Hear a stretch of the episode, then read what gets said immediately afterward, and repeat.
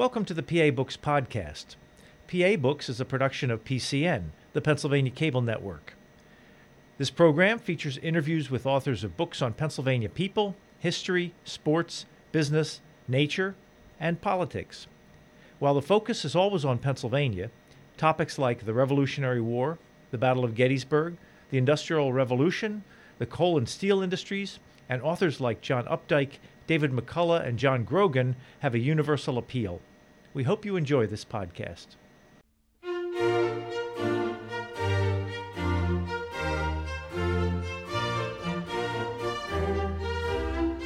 This week on PA Books, the author of Louis I. Kahn, architect Charles Dagit.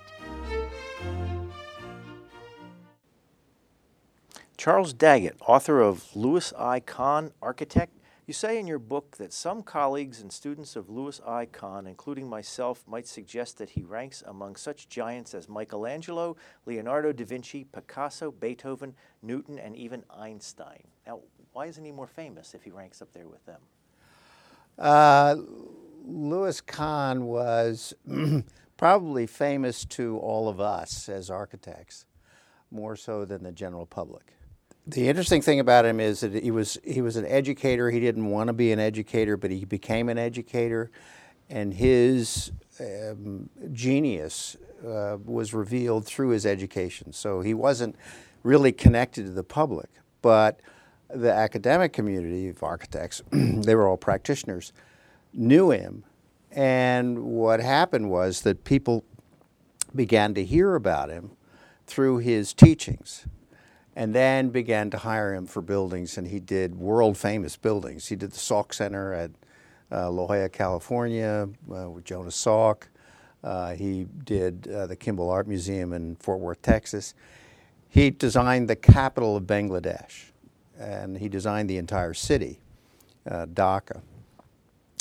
Uh, and he was chosen because of his worldwide reputation amongst architects. But he was not known amongst the general public when I was a partner of my firm, I would often say that the architects hired us more often than anybody else. Because we did work for colleges and universities, and often it was the university architect who got us. Because they knew about us through the architectural community. The public knew less about us in the same way. Now, the guys that were the popularists, uh, Eero Saarinen and Frank Lloyd Wright, they went out of their way to make themselves public. And uh, Kahn did not. Kahn was just uh, doing his teaching, doing his architecture, and people found him. So that's, that's why people don't know him as the Einstein or the Michelangelo. But if you met him in person or you had contact with him as a student, you immediately saw the genius of this particular guy. Well, you said he didn't want to be a teacher, so how did he end up being a teacher? Um, it was the Depression, uh, very hard to find work. Um, he got involved in a number of causes about low cost housing when he was a young man. Uh, again, his reputation kind of preceded him. He was taught himself by Paul Cret of Philadelphia, who was a great professor. Uh, George Howe, who did the PSFS building in Philadelphia, Howe and Lescaze, became dean of Yale and knew of him through Penn and through Paul Cret. Got him to teach at Yale. Uh, he reluctantly went and taught because he didn't have any money. And there weren't any commissions during the wartime and the, not that, he just began to get commissions after the war. So he fell into teaching, even though he never thought of himself as a teacher. Uh, and I think Nathaniel Kahn alludes to that too, is that um, originally he never thought of himself as a teacher, and he fell into teaching because people asked him to come teach. So he finally did. When someone's coming along and they're a budding architectural genius, how do they get noticed that, that they have some ability beyond your run of the mill architecture student? Well, Lou, uh, and I call him Lou, uh, most of the people that I know would familiarly call him Lou versus Louis Kahn, um, was a prodigy when he was a very young man. Uh, he went to, I believe, at Central High School in mm-hmm. Philadelphia, uh, which was the premier like a almost like a charter school now. It was the premier uh, Philadelphia high school, and if you got into Central, you were uh, cut above to begin with. He was known for his drawing ability, even as a youngster. Um, the other thing that stands out about him as a youngster was that he was a great pianist. And he really debated as to whether he wanted to be a pianist or an architect. And he had a great uh, teacher when he was uh, at Central High School that taught him the history of architecture, and he fell in love with architecture, and that's what influenced him to become an architect. Um, he got a scholarship, went to Penn. The family had no money. Uh, went to Penn, studied under Paul Cret, and at Penn, people were kind of, "Whoa, look at this guy," you know. And then immediately after he graduated from Penn, he became the supervising architect of the Sesquicentennial for the city. So somebody at Penn said, "You know, this guy's good." so when they were looking for an architect to help them out on the Sesquicentennial, they got Lou Kahn. What is it about uh, someone like that that you notice that what, sets him apart from other? Oh gosh. Um, well, for one, he could draw, and he was a brilliant um, uh, illustrator. His his drawings are like paintings, um, and they were they were uh, unusual in their composition. They were very contemporary. Um, he did a lot of drawings and sketches in Europe. Uh, he got a chance to go to during the 30s. In fact, my father went to Europe in the 30s. He was an architect as well. Almost all the architects went in the 30s because there was no work and they had accumulated a little bit of money through the 20s and the booming days. So, okay, I'm going to go do the world tour because I haven't got anything to do. so, Lou went to Europe and started sketching and so on and brought those sketches back. They were exhibited at the Pennsylvania Academy of Fine Arts.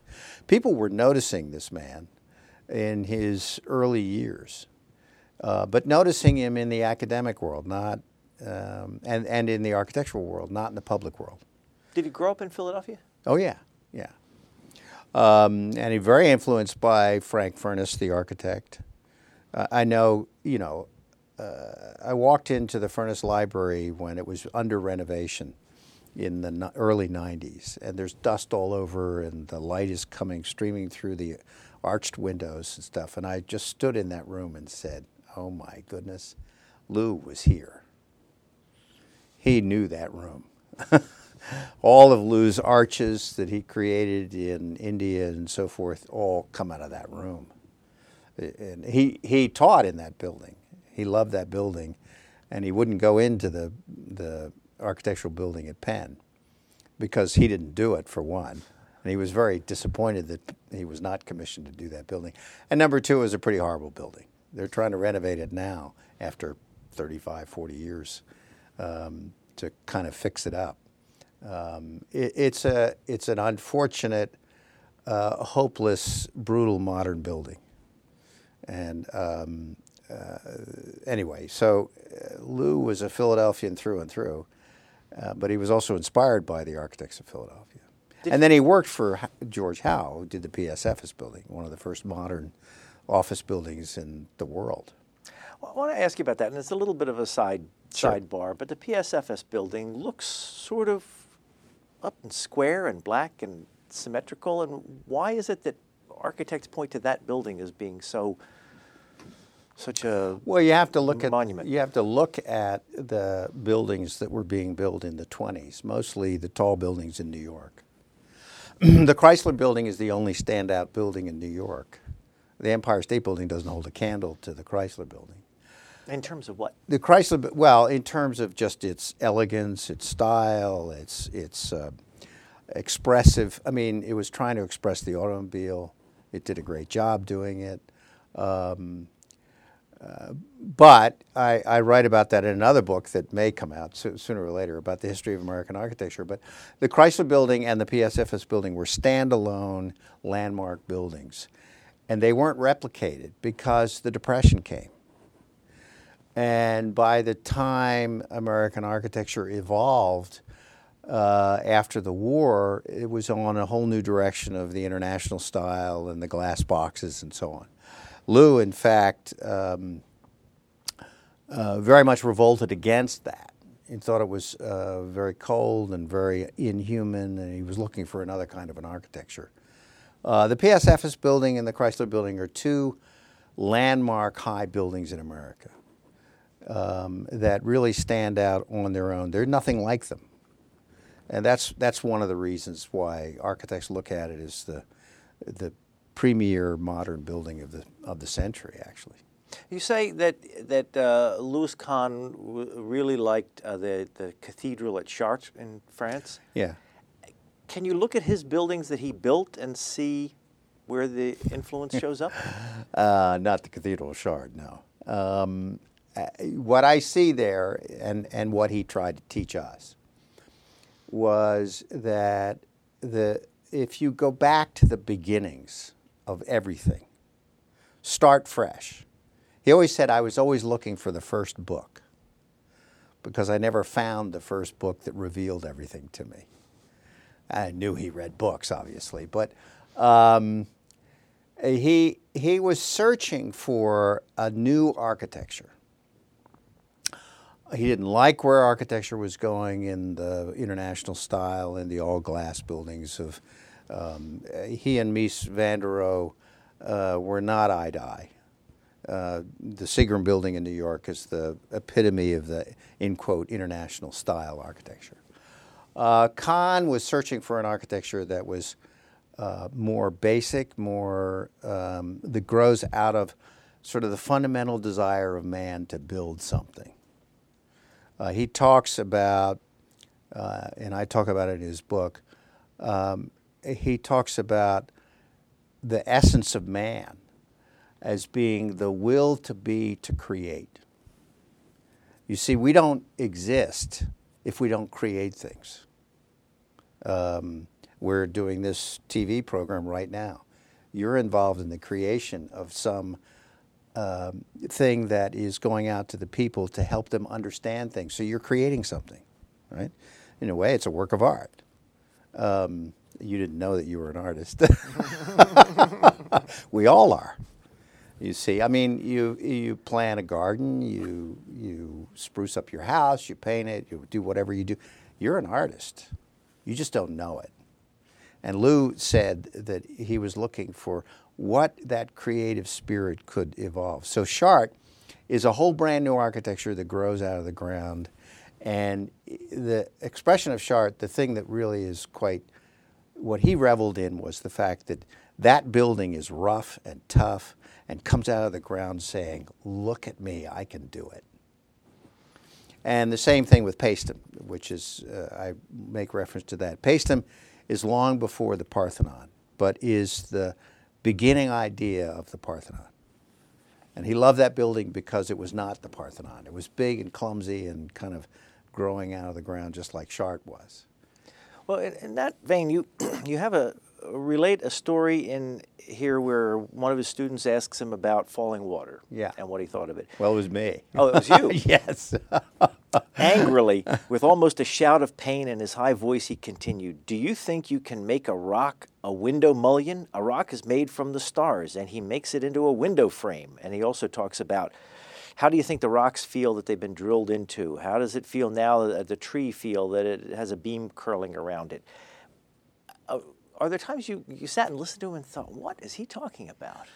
Uh, no, no. I think we knew exactly what he was talking about. Um, what he was criticizing there, and, and the gist of the story, is uh, that I happened to be um, a student that transversed two years. I came in December or January of a year, and then I did the fall. So I was an oddball student to begin with. I'm always an oddball student, but anyway. Um, so in September, when I came back to his studio, I didn't know it. I was a celebrity, and people are talking about me, and you know, he's he's done a whole semester, right? I mean, my God, this guy. Oh, you were the you veteran. I'm the hero. yeah, I'm the veteran, right? So uh, Lou starts the class. I figured we're just going to get the problem, and I can go home and, and no. Lou comes into the room and all the 40 students are arrayed and he asks the students, What have you been thinking about all summer? And I thought, Oh my God. I don't know what I've been thinking about. Anyway, I asked him about falling water.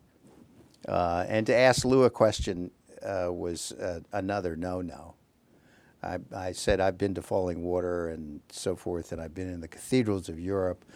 When I crossed the threshold of Falling Water, I thought perhaps I had stepped into the Cathedral of Houses. What do you think? Well, the class went dead silent, and Lou sat there and with it, you know, falling water, falling water. Yes. How does the stream feel now that it has a roof? I was dead. I was destroyed in a sentence. and he went on to criticize the house, saying the things that I write, write about. And then he finally looked up with a great, and he, this is the gist of some of the stories in the book. He loved to pull the rug out from under you. And he looked with a great twinkle in his eye. He looked at me dead ahead and he said, But you know what? He talked with a very high voice. It's pretty damn good, isn't it? And the whole class went, Oh my God. He's saved. and uh, the, the, the sort of moral of that story, and the, it's actually the story that it's good that you focus on that one because it's the story that got the book started. Uh, the moral of that story is uh, if you th- even think that you're that good, and you're asked about somebody else who's that good. So, what does Salk think of Albert Einstein or whatever? Um, you have the right to criticize, but recognize that it's good. You may not leave that alone. You have to then come back and say, yeah, but it's good. Did he feel competitive with the other architects? Oh, of course. Of course he did. Um, but he, you know, I think he admired them all for, for who they were. Uh, he took lessons from them. I mean, he, he certainly was the great, um, a great theatrical architect, and so was Frank Lloyd Wright. Um, he, what do you mean, theatrical architect? Well, he, he like Andy Warhol or some of these. Uh, uh, there was an aura of uh, I'm the creative genius uh, that um, he was able to somehow create. In the in the story about the falling water, he comes into the room. As I say, he was he was a great um, theatrical personality. He sits at the table He's got this ruffled white hair and a, and a bow tie that's sort of semi. Um, uh, I mean, all of this was constructed. Uh, it was semi loosely tied. Um, and he looked like he had slept in his suit for 24 hours, which he probably had. You mean it was calculated to? I think pre- so. Present Absolutely, uh, it was an image. Uh, and he comes into the studio. He's got uh, Robert Le Ricolais on one side and Norman Rice on the other. They, all three of them taught the studio, but Lou was the lead. He sits in the center of the room, on axis, of course. And it, all 40 students are arrayed around the table. They've come from all over the world to hear the great master. He sits there and he just, ever so slowly, feels the texture of the oak table minutes, nothing is said. And you can imagine the tension in that room. I mean, I've come from all, what's happening? he's just, and then he looks up and he says, You there, what have you been thinking about all summer? Well, the room, you know, the, the gasp in that room was just absolutely stunning. that was so rehearsed and so uh, he knew exactly what he was doing. And I think uh, he, he told a story, which I talk about in terms of a cost estimate of a project that he had. And he uh, was in, in uh, Fort Wayne, Indiana, and, and he was commissioned to do an art center. So he does this elaborate plan of a complex of buildings and he presents it to the clients, and they're all the movers and shakers of Fort Wayne, Indiana. And after they finish it, they say, you know, that's really wonderful, your poetry and so on. How much is it going to cost? And this is in six, 1960s dollars, $25 million. And uh, they, they asked him to step out of the room and they spent. And he tells this story. They spent a couple hours, and they asked him to come back. And they said, "Mr. Kahn, we don't have twenty-five million dollars. What can you do for less?" So he then explains to them what he can do for less and so on. And, and um, he ends up presenting, I forget what the end result was, but he ends up presenting them and telling them it's, it'll cost $10 million, and they approved it. And he came back to the studio and told that story. And he said, I knew they wanted to spend 2 million. So I told them 25 to get the 10. so, I mean, he was he was an orchestrator. Well, with the reputation he had, what was it that it took that it took for him to accept a commission? That's a very good question. Um, his first commission was the Yale Art Gallery, um, and uh, I think he actually, I'm not sure about this, but I think he, there was competition for that project, and he ended up getting it. Um, I'm not sure exactly what it took him. I mean, you got to remember that it was in the 50s. He's desperate for a project, and all of a sudden, this commission comes along that is really juicy. I mean, it's the Yale Art Gallery. And uh, I think that one was an easy acceptance. I think others, he agonized about whether or not he would want to do. He did some work for some developers, which never got built. He did a lot of unbuilt work. Um, I think he agonized about those kinds of commissions. Uh, he certainly didn't agonize much about the Salk. He, he and Salk got along almost immediately. Um, and um, he created an incredible complex out there. Where is that? In La Jolla, California. Um, and I talk a lot about it in the book, uh, about what he did there. And it's one of his landmark buildings that makes him one of the geniuses that I talk about. Um, but uh, I, I, don't really know too much of the history of how he accepted or rejected commissions. Did I he, know that he did, but. Did he do private homes at all? He did a lot, yeah. There's a book that uh, Bill, you may want to be interviewing him in another few months.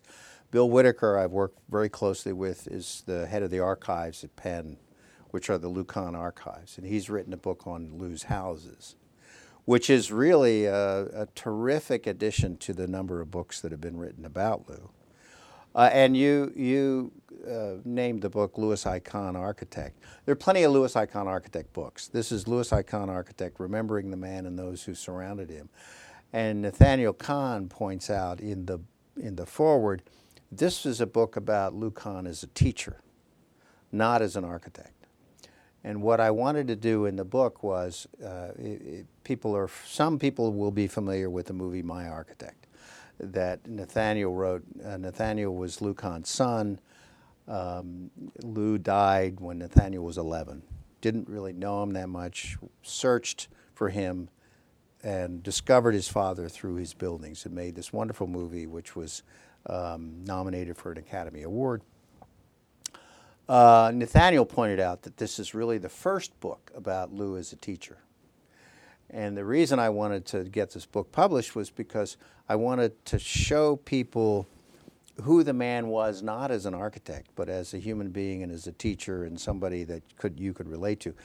Uh, Nathaniel, he'll debate the fact that I make the statement because he already told me so. But Nathaniel left him on a very high pedestal. I wanted him to bring him to earth, like my story about falling water, about the fact that he loved to trick you. He, he, he loved to pull the, the wool over you. Um, he, he enjoyed that kind of back and forth. People don't know him for that. They just know him as this great architect. They don't know him as a human being. That there's one story that I have that wasn't in the book, which just relates how human he really was. I was walking down the street, and Walnut Street was where his office was. And I had my new, brand new office in, on Walnut Street. And I was walking down the street, and Lou Kahn is walking up the street. And he, and I'm carrying a cup of coffee. And first of all, he says to me, Dagit, you've started your own office. Now, for him to know my name, I met him for one year for a couple of hours uh, two times a week in a class of 40.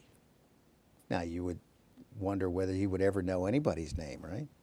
I mean, he's busy with commissions all over the world. Why would he know this student's name? He says, Dagit, you've started your own office. I said, Yes, I have. And he said, By the way, I think you're doing good work, which sort of floored me. He said, But you have terrible coffee. I said, What? he said, You wouldn't have any good coffee in your office if you didn't have that cup of coffee in your hand. it's the nature of the person. Well, you also tell a story about when you first met him and you were holding a whiskey yes, sour. I was in holding a whiskey sour. Yes, right. you want me to relate that Yeah, story? that please. was. Um, my father was an architect. My grandfather was an architect. All my uncles were architects. My cousins are all architects. I'm the last of the Dagit generation in Philadelphia. My grandfather did St. Francis de Sales Church out in West Philadelphia, the big white dome out there. Um, and I think that Lou knew of my grandfather's work and so forth. Uh, so maybe it's not an accident that he might know my name. Uh, but, you know, uh, with all the students he had, anyway. Um, uh, the first time I met Lou Kahn, I was 17 years old. Uh, I had just graduated from high school. And my father had me working in his office. He knew that I wanted to be an architect. My father tried to talk me out of being an architect, but anyway, that's a, another story. But uh, I, he brought me into the office. I knew nothing about drawing. I knew nothing about architecture. And there were a bunch of people in the office that were indoctrinating me about architecture and so forth. And so I began to learn a few things about architecture while I'm there. And it's the year of, it's 1961, it's the year of the AIA National Convention in Philadelphia. And uh, there's a very famous movie of Ed Bacon and I.M. Pei and Vincent Kling redesigning the city of Philadelphia in the concourse. There's a drawing on the wall. And they have this movie. Um, and um, it was a wonderful movie about the future of Philadelphia. And um, so to celebrate that, they have a reception for the AIA National Convention in one of the sunken gardens that Ed Bacon created in the concourse. And my father comes to me at like four o'clock in the afternoon and says, There's a reception this afternoon as part of the convention. Would you like to go? Well, I'm a 17 year old. I don't have a date that night. You know, sure, Dad. You know, um, I'll go with you. Fine. So he and I walk over to the to the to the concourse, and and we're standing around with a lot of architects. I have no clue who they are, and so the only person in the, in the whole space that I know is my father. And we're standing, and my father buys me a whiskey sour. In those days, people were a little more more loose about um, if it's supervised drinking anyway. So I have a whiskey sour in my hand. It's the only thing that I could tolerate. Uh, you know, the rest of the stuff tasted pretty awful to me. Um, so I'm standing there, and Lou Kahn looks. I mean, uh, Dad looks around the room, and Lou Kahn is there, and he said, "Would you like to meet Lou Kahn?" Did you know who he was then? Uh, Not really. I had heard of him, uh, you know, only peripherally. Sure, Dad. You know, I guess is one of your friends. Well, he wasn't a friend. He, uh, Lou, Lou had really not much contact with my father. So Dad comes over to Lou Kahn, and my father, of course, is a Penn graduate, and I've just been enrolled at Penn in the architecture program, and he's an architect, so he's prouder than a peacock. he's got the son going to go to Penn.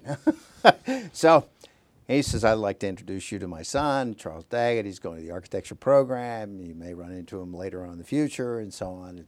So Lou Kahn stands there and he looks at me, and he looks, and th- this is pulling the rug out from under you. He looks at me and he, he looks me up and down, and he says, Young man, what are you drinking? And I said, A whiskey sour. And he says, A whiskey sour, a whiskey sour. You'll never be an architect. He said, Architects don't drink whiskey sours, they drink martinis. and he's standing there with a clear liquid in his glass. and I'm standing there going, My God, what happened here? And that was it. And um, a couple of years later, I get uh, into the graduate program at the University of Pennsylvania uh, in the graduate school. And uh, Holmes Perkins, who was who hired Lou Kahn, but not always eye to eye on a lot of different things. And the great thing about and the genius of Holmes Perkins is he had a faculty that didn't necessarily agree with his architecture, but he got them anyway because they were all incredible architects. So uh, we go to his reception at his house because he has one for all the incoming students every year. And he has a wonderful house and a wonderful garden. And he's greeting people in the front foyer of the house. And he's standing there with a whiskey sour in his hand. and I said, Oh my God, I know. it took me three years to figure that out. he wasn't talking about me. um, anyway, I since then reverted to martinis. But um, anyway, that was his, his, nature. I mean, that was exactly the joke he was pulling off on me, and uh, and he knew I would never know for such a long. I mean, you know, how does he know that I ever get into the school, nor nor even get to ultimately end up in his studio? So anyway, um, but he was. He, this is a, a book about telling stories like that of Einstein or somebody else that reveal the human side of this this guy who was an incredible genius. Was it hard to get enrolled in his class? Was oh, it competitive? It was impossible. How'd you do it? Well, uh, I was quite lucky in, and I, I, talk a little bit about it in the book. Um, as I said, my father had this office. Uh, there was a wonderful guy in my father's office named Mark Lombardini, and um, he ended up working for Penn and Drexel and a number of other places, and didn't do much in the way of practicing, but he could draw, and he was an incredible draftsman. And uh, he taught me how to draw in my father's office, not a pen.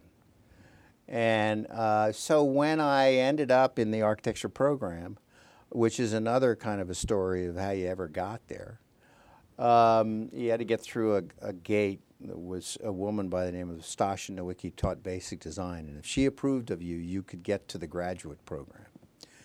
Well, you, then you had to go through three years of graduate work, and then you could get into the master's program if you were good enough. Well, um, the the the interesting story behind uh, how I ended up in the master's studio was was life is circumstances, right? I mean, here I am having written this book because of the circumstances. Um,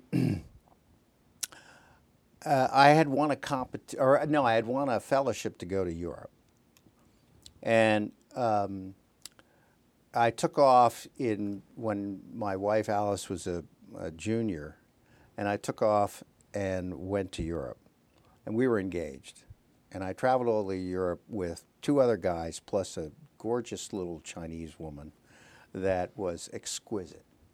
And I'm traveling with this woman and two guys in Europe, and I'm engaged. And my wife is not too happy with that arrangement. And needless to say, I'm an architect and I'm oblivious to everything. And I leave the day after classes, the day after my final exams, and come back the day before classes start. Uh, needless to say, I've gotten uh, interesting letters from her all summer about when can we have our two weeks time together and so on. Well, it didn't ever happen. When I got back, there's a competition called the Stewardson Competition uh, at the University of Pennsylvania, and it's uh, uh, enough for six months in Europe. When I got back, I said to myself, you know, I'm never going to have a happy marriage if I don't win this competition. And I did. And that was our honeymoon. I'm still happily married. You can take her with you that time. Six months in Europe.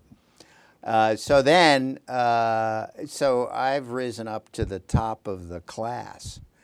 Uh, so when I went to Europe, I asked Holmes Perkins, when I come back, can I um, join the master studio? And by that time, because of that competition, and I had done very well as a student, he said, of course. So he enrolled me uh, in, in the master studio. There were very few Penn alumni, graduate students that were allowed to go on to that studio. So that's how I got in. But how many? Forty people in the class, you said? Yeah, about forty. What was it like when you walked in first day of class and sat down, and he came in? And you didn't stand; you, you stood. It was a studio with all of these upper, these tall desks that nobody really used. We all worked at home mostly. um, Lou had a desk, but what you did was you pinned up. Uh, the, he had all these rolling boards of Homosote, and we pinned our drawings on those drawings. What, what was it like? You waited in breathless anticipation for him to show up, because sometimes he was late. Uh, and he would walk in the room, and he had very thick glasses. And we'd have our drawings all pinned up, and he would just go to the drawing of whatever fancied him for that moment and look at it and start commenting on it. And it was either um, tell me about it because he was intrigued or something really derogatory. Um, and I won't even mention some of the things that he would say about some of the drawings. Um, uh, there, uh, it was, it was, uh, it was, uh, well, the, the interesting thing about it is that this was not like an architecture studio that you had done as an undergraduate. What Lou was looking for was not projects, he was looking for thinking. And he was trying to teach you how to think about architecture. So the drawings and everything else was a tool to get you to think about architecture. Um, I'll relate to you an interesting thing um, in talking about thinking about architecture. I tell a story in there about drawing on drawing. He drew on one of my drawings. He didn't know it was a drawing. It was so lightly and faintly drawn that he drew on the drawing. Anyway, we were doing a we were doing a project called Redesign the Space of the University Not Yet Expressed. And I'm, I'm sorry, no. I, the first project was redesign the University of Pennsylvania, leaving all the buildings in place.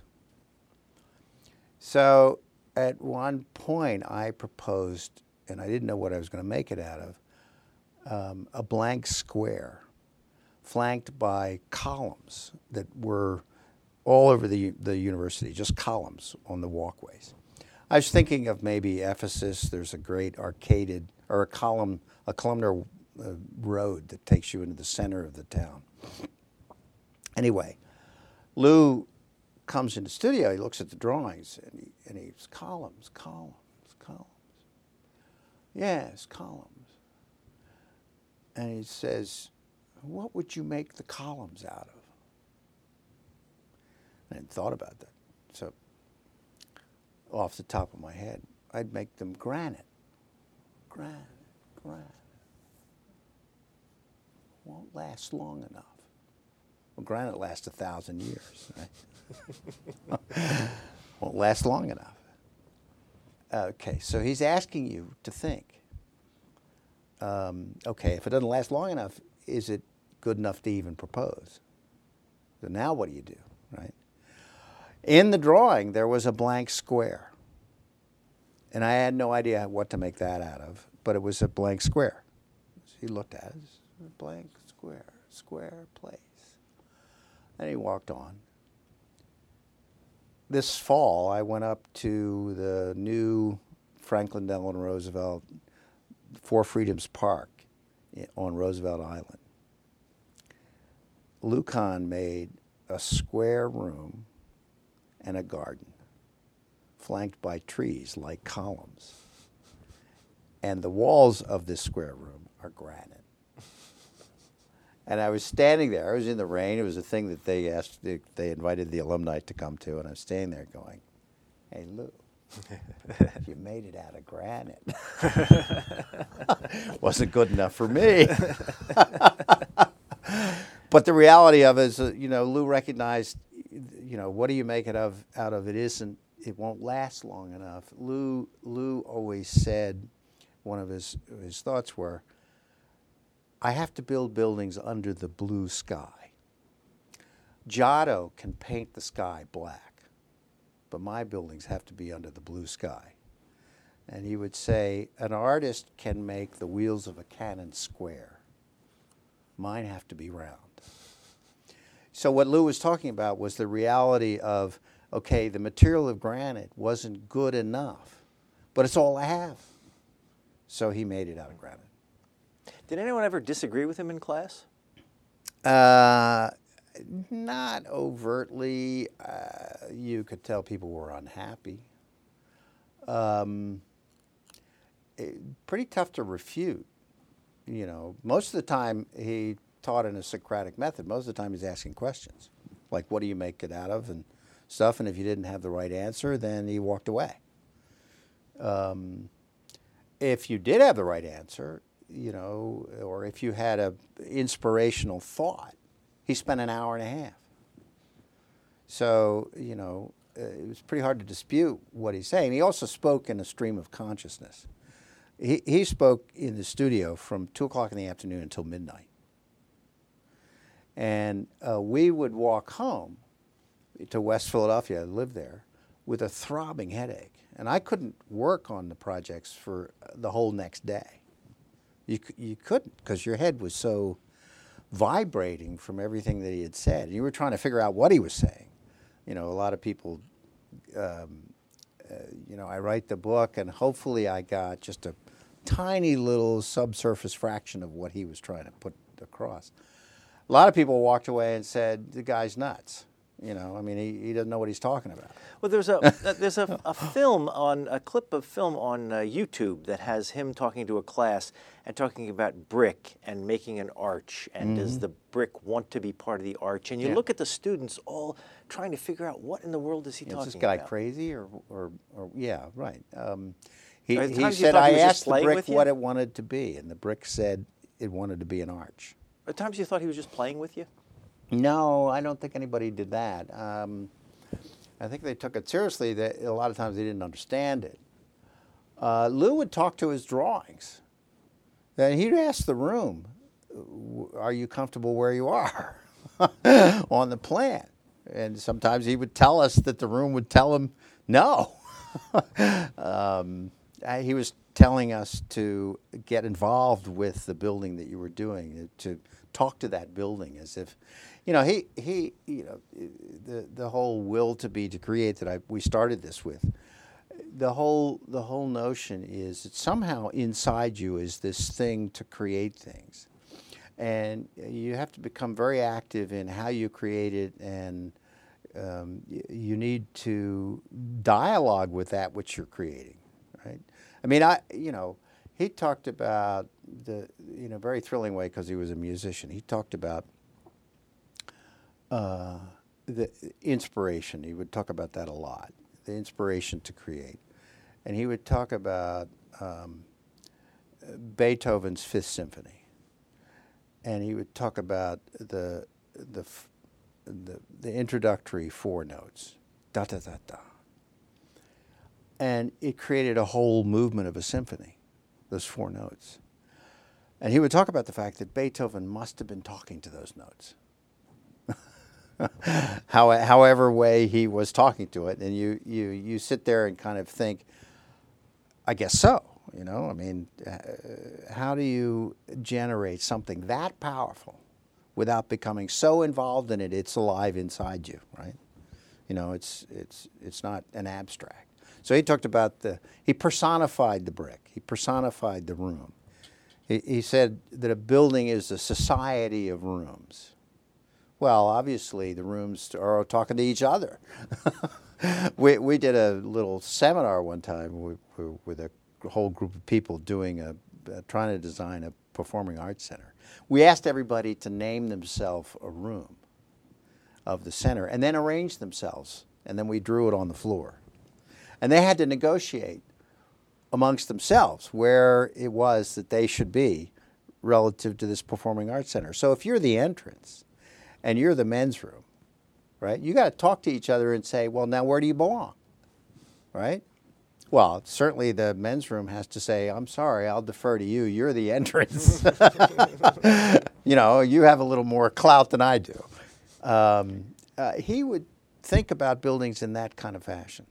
Uh, you, you say in the book that he uh, taught in parables. Yeah.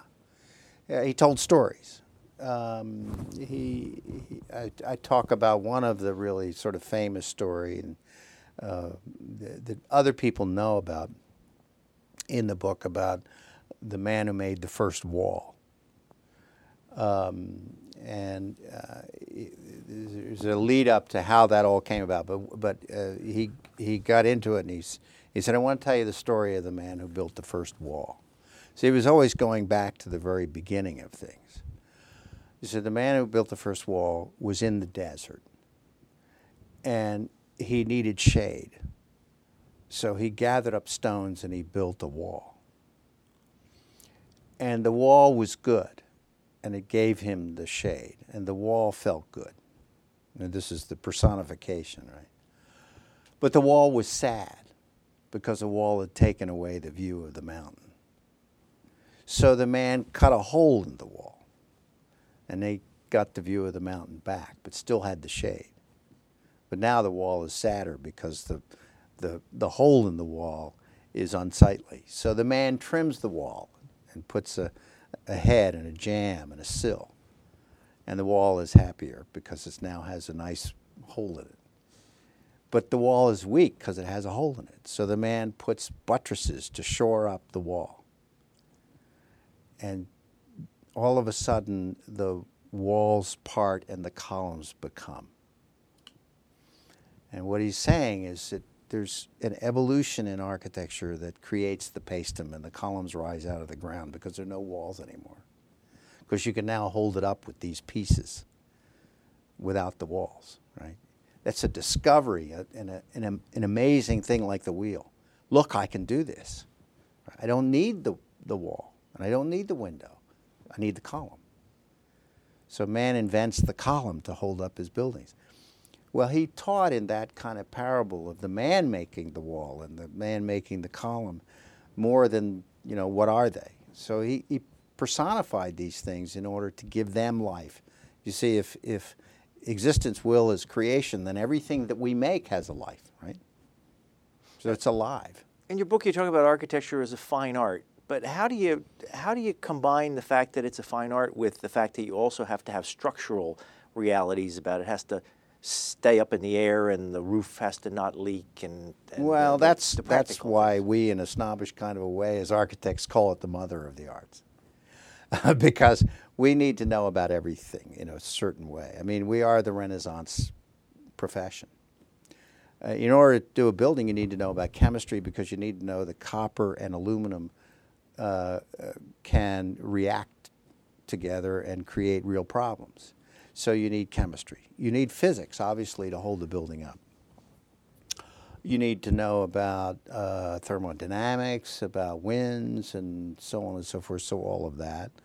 Um, so there's a huge wealth of, of uh, and in, in Lou's case, you need to know theatrics um, and a few other talents as well. You need to draw, you need, you need to know color, you need to know all sorts of different things. You need to know uh, physiognomy, how the body works. you know, what profession draws all of these various disciplines together to create something? Um, and sure, the artists of the Renaissance were all cutting up cadavers and learning about the human body to paint them. But we have to know about the human body and dimension and all of the kinds of things that are necessary to make a door uh, and how the hand operates the door and all the rest of it. So, um, yeah, it's a fine art, but it's, it's, it's the umbrella art that does all of those kinds of things. Can you explain the phrase, uh, have you thought about Wharton? Yeah. uh, well, the gate that we had to get into, you asked about the getting into the School of Fine Arts. Um, we had to go through a course called Basic Design. Basic Design was taught by a woman by the name of Stasia Nowicki. She was Polish. She was married to a man who did the a Coliseum in the University of North Carolina, which is spectacular and won the original competition to do Chandigarh and was killed on the way to Chandigarh. She had been in the Bauhaus. She had studied with Josef Albers. She had taught with him at, um, I believe he was at Yale or Harvard. He was at Harvard, I think. Um, maybe both. But anyway, um, she was way up there in terms of basic design. She had an eye that was spectacular. She could just look at any composition and judge it immediately. You had to get through her as a gate. Well, we would do design projects for her. For instance, you asked me, you know, how did I get in? uh, she asked us the first project we did. This is like a little bit like Lou and asking to design the space of the university not yet expressed. She said, design a metal sculpture not using any um,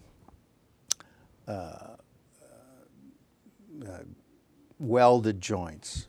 I want them all mechanical joints expressing motion. You know, as a th- junior in, in college, what? so I made a piece of sculpture that was a was, I drilled holes in rods and bolted them all together, and you, actually, in fact, it sort of collapsed when when uh, we had to present it for the final jury of it. And Bob Engman, who was a friend of mine, he's a sculptor, was on the jury, and he went up to it. It was the first project that he went up to, and he took it apart. And he said, "This is fantastic because you can make it into anything you want." This is not my intention. Anyway, Stasia was there, and she uh, looked at me, and and uh, I got an A in the project, and I was off and running in her studio. If you did a project that was terrible, which there were a number, she would often say to the student, That's horrible. Have you thought about the Wharton School? And meaning, please go into business school because you're not going to ever be an architect. so that's what uh, Have You Thought About the Wharton School was all about. And there were some architects that did extremely well that went to the Wharton School with our advice, I can tell you that. with, with Louis Kahn, um, could you, I mean, you have a trained eye, but could the semi trained eye or the untrained eye look at a dozen different buildings and pick out which ones were his? Uh, that's a pretty interesting question. Um, probably, if you came upon it without knowing anything about him, if you came upon the Kimbell Art Museum or the Salk Center, I doubt it. Um, and that's because Lou was always searching for whatever he was searching for. He was not he was not looking for a style of architecture. He was looking for architecture. To him, the style of architecture had nothing to do with architecture. He always said the style is what you that's your tie. And style is the polka dots on your tie. It's not even the tie. Uh, so um, I don't think you could recognize his buildings. Now, having said that, I think you could easily come to the conclusion if you stepped into one of his buildings that this is a special place. Um, I talked about Salk. Uh, we know in America that the uh, for, for, people who have ever been there, uh, and it been talked about, Jefferson's University of Virginia and the lawn, right? The, the lawn at the University of Virginia is sacred. It's not a campus, it's the lawn, right? Jefferson made that lawn because he had bought the, the, the, the um, Louisiana Purchase and he faced the library and then built two wings of classrooms and they're, they're really dormitories, classrooms, and professors' residences all mixed together anyway, they, they cascade down this hill, and there's this cascading lawn framed by these buildings. And what's the framing it is you're looking at the Allegheny Mountains and the mysterious, misty blue ridges of the Allegheny Mountains. And what Jefferson said was here's the library, and here's learning. And if you do all that, that's yours. So, Kahn goes to California, in La Jolla, California, on the Palisades above the Pacific. And Kahn always talked about art is the merger of religion and science. So there's the mystical on the one side and there's the rational scientific on the other. You put the two of them together, you might get art.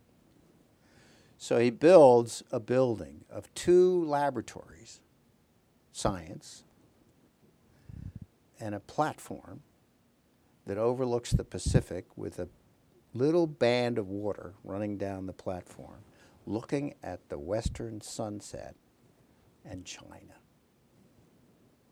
And it's almost identical to Jefferson's ideal. And what Lou says is You see the 21st century. It's all out there. The mystical East. Go look for it. Now, when you stand in the lawn on a morning, a misty morning, and look at that view, chills, to me anyway, uh, run down my spine. And when you stand on the plaza of Salk, you say, This is a sacred place. Like the cathedrals, like the mosque. There's something, there's some ingredient here that's beyond, you know, a building, for God's sakes. This is not a building. This is poetry. This is, this is the symphony. This is, you know, this is art. I'm in it. Right? That's why it's the mother of all of the arts, because we stand in it. You know, you don't look at it, you stand in it. And you exist in it, and then you have to live in it. Yeah, you have to eat and sleep and everything else, right? So. Uh, now, w- this program's seen all across Pennsylvania. If people are watching this, where's the nearest uh, Louis Kahn building they can go to see? Uh, the one at the University of Pennsylvania is the Richardson Medical Research Building. He has a building out at Bryn Mawr that most people don't like. It's concrete and slate. Uh, it's the Bryn Mawr dormitories that he built. Um, it's not in the book. Uh, I talk about it a little bit about uh, in one of the stories about concrete, but um, um, in Pennsylvania, uh, one of the things that's interesting, he did the symphonic barge in Pittsburgh. I don't know whether it still exists. That's still there. Um, those are probably the only Pennsylvania buildings that are, and his houses. And there are there are a number of houses. I was just at the Korman House uh, outside of Philadelphia. There's several. The Esherick House is a, a remarkable little house in Chestnut Hill. And his that he did. his archives are open to the public. Yeah, At yeah, University Penn. of Pennsylvania. Yeah. What do you see if you go there? Uh, you see his drawings. Uh, you see you can see some of the buildings. Um, there are various books on his architecture, um, uh, including now going to be this book and Bill Whitaker's book about his houses. Uh, so there's lots of information about him, and it was cr- that was created shortly after his death. Is this your first book? That's my first book. Yeah. What do you think of the process? Uh, I think it was wonderful. It took about 20 years to get actually um, created. It create it was it came out of the AIA Committee on Design. I was chairman of that committee, which is a national committee. It's very prestigious. I would get up uh, after dinner, after a few brandies, and somebody would say, I wouldn't get up. Somebody would say, Charlie, tell one of your Kahn stories. So I would tell a story, and everybody loved the stories. And one night there was a guy that came up to me. Uh, his name was Jean Paul Carlhian. He founded the committee. And he, he was very French, although he was in America for a long time, but he had a very thick French accent. And he said, You have to write them down. And I said, What? and he said, We lose you, we lose your stories. And guilt um, set in about a couple of years later, and yeah, okay. I'll, and I finally got a computer. You know, we, we're all non-computer literate. We got the hand-me-downs, but the partners always got the lowest computer. You know, the, the ones that we're getting rid of, they went to the partners. But anyway, so I had this thing. I had, could type on it now and stuff, and so I started. Oh, what the heck? I'll start writing. So I wrote the book. And this is the result. Louis I. Kahn, architect, Charles Dagit. Thank you very much. Great. You've been listening to a podcast of PA Books, a production of PCN, the Pennsylvania Cable Network. We'd like to hear from you. Our email address is pabooks at pcntv.com. Like us on Facebook to learn more about PA Books.